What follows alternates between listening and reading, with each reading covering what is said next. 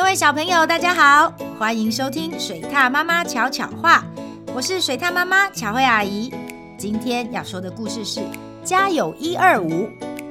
这个故事是信佳慧老师的作品，佳慧老师已经在天上当天使了，但是巧慧阿姨还是很开心能够在这里和小朋友们分享，传递她的爱。那我们要开始喽。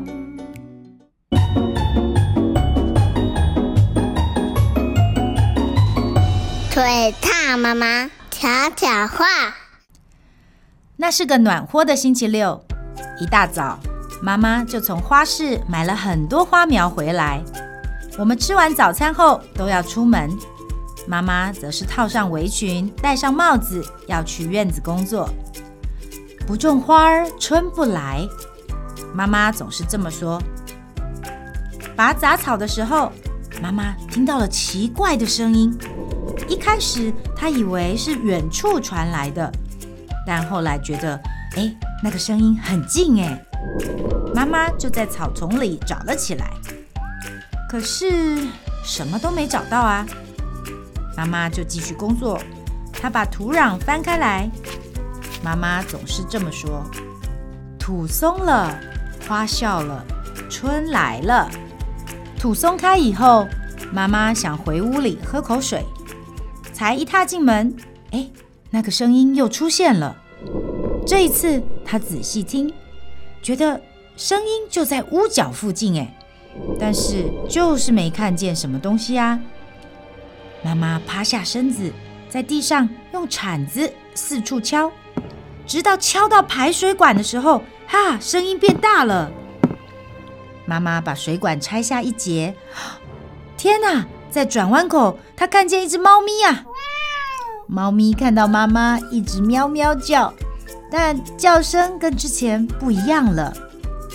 妈妈把猫咪带进屋里，用湿毛巾帮它擦身体。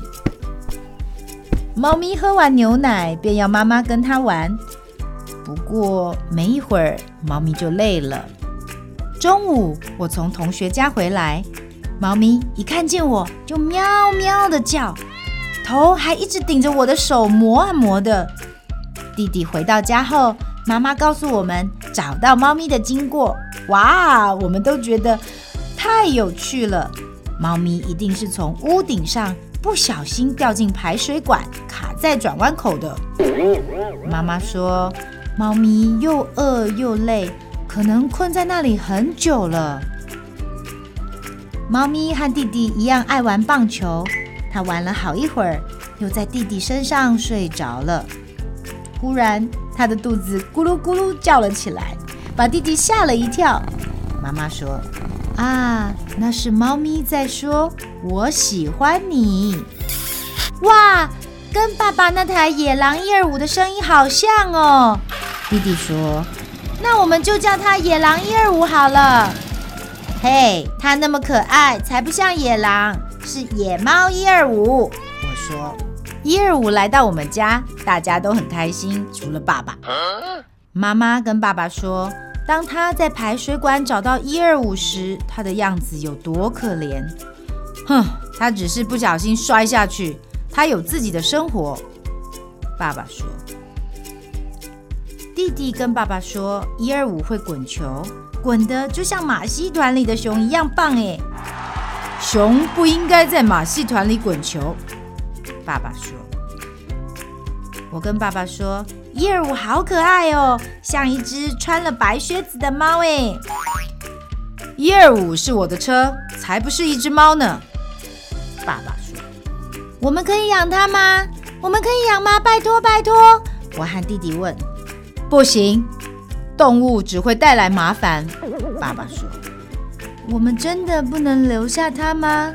妈妈也帮忙求情：“不行，猫咪只会捣乱，我讨厌乱七八糟。”爸爸说：“我会喂它的啦，我也会帮忙清理，我负责买饲料。你们都只是三分钟热度，我们来投票嘛！老师说，民主的国家要尊重民意。”民主的家庭也要尊重多数。很快的，一二五熟悉了家里每个角落。右边的窗台是他最爱的位置，一二五渐渐长大，有圆圆的脸，蓬蓬的身体。他爱发呆，爱傻笑。大部分的时候，一二五都很乖。但是，一旦他的活力来了，开始捣蛋，我们就叫他大野狼。后来，我们让一二五到院子里玩，他喜欢抓蝴蝶，可是常常都抓不到，还会倒栽葱。妈妈会大笑说：“哦，你这个小笨蛋！”有时候看他这样把家里弄得乱七八糟，我也是会忍不住吼他：“嘿，你这个大坏蛋，过来！”我和弟弟放学回家，总是对妈妈说：“我回来了，一二五呢？”有时候妈妈回来晚了，也会对着我们这么问时，爸爸会从眼镜后面冷冷地瞪着我们。爸爸还是常皱眉头，也不愿意摸摸一二五。当我们跟一二五玩时，爸爸会绕路走。我们常常叮咛一二五：“别跑去爸爸的书房。”不然你就得去流浪了。终于有一天，我们回家时，爸爸大发脾气，因为一二五溜进书房，害他打了一下午的档案都不见了。你们整天都在外头，只有我在家，我才到厨房一下。爸爸气呼呼地说个不停。送给别人吧，我会帮你重新打稿子。妈妈说，我们不会再让伊尔伍进来了。我和弟弟对爸爸保证，有一次，伊尔伍钻到弟弟的书包里，弟弟就背着他唱歌。一二五学注音，老师啵啵么？一二五喵喵喵。一二五学英文，老师 A B C。一二五喵喵喵。后来啊，一二五就常常跑到书包里，叫弟弟给他上课。我上国中以后，功课变多了，不能常常陪一二五玩。不过，一二五会来跟我说，他学了 A B C 和 B P M。家里每个人的脾气，一二五都摸得一清二楚。他爱跟妈妈撒娇，知道爸爸不喜欢他，有爸爸在的地方，伊尔伍也会绕路走。有时候，伊尔伍会坐在书房门口发呆，或者到屋外的窗台看爸爸，但是爸爸还是假装没看见他。有个台风天，伊尔伍一整晚都没回家。妈妈说，伊尔伍大概在别的地方躲雨吧，等一下就会回来。可是第二天他一样没回来。第三天，我们在社区里到处叫他的名字。第四天，爸爸才开口问：“一二五回来没？”妈妈回他说：“没有。”这下你高兴了吧？第五天的晚上，一二五回来了，他变得很瘦很瘦，耳朵还破个大洞，我们都吓坏了，赶紧带他去医院。医生说，伊尔五大概跟其他的猫打架，又没吃东西才会这样，应该休养几天就好了。我们镇上没有高中，所以我到城里读高中时，只有假日才会回家。弟弟上国中以后，功课也变多了。妈妈有时候工作忙晚了，会打电话给爸爸：“爸爸，猫食吃完了，麻烦你帮我买，顺便喂一下一二五。”或者会说：“爸爸，麻烦你帮我开门，让一二五进来。”后来，一二五每天都会到外面溜达，有时候一两天才回来，但是我们已经不太担心了，他会把自己照顾得很好。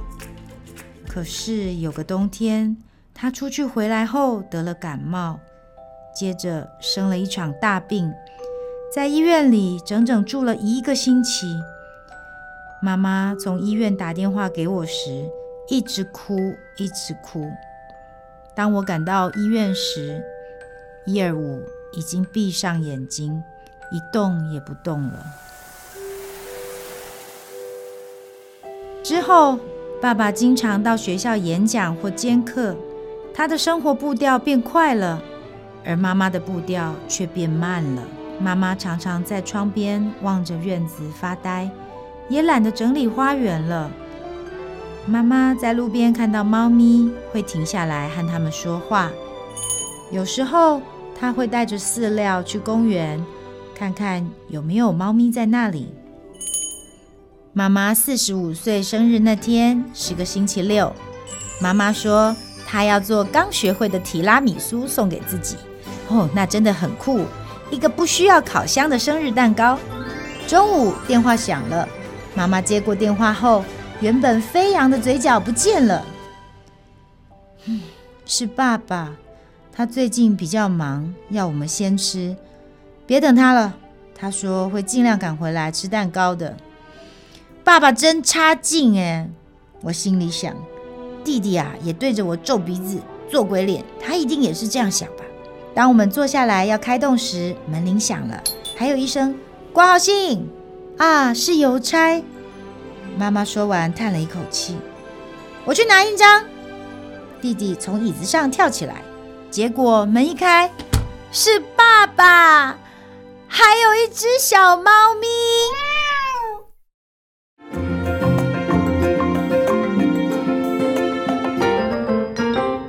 故事回忆屋，今天的故事回忆屋比较特别哦。想问问小朋友，听完这本书之后有什么想法或感受呢？欢迎来跟水獭妈妈巧慧阿姨分享哦。小朋友，我们下次见。本故事由未来亲子学习平台小天下授权提供。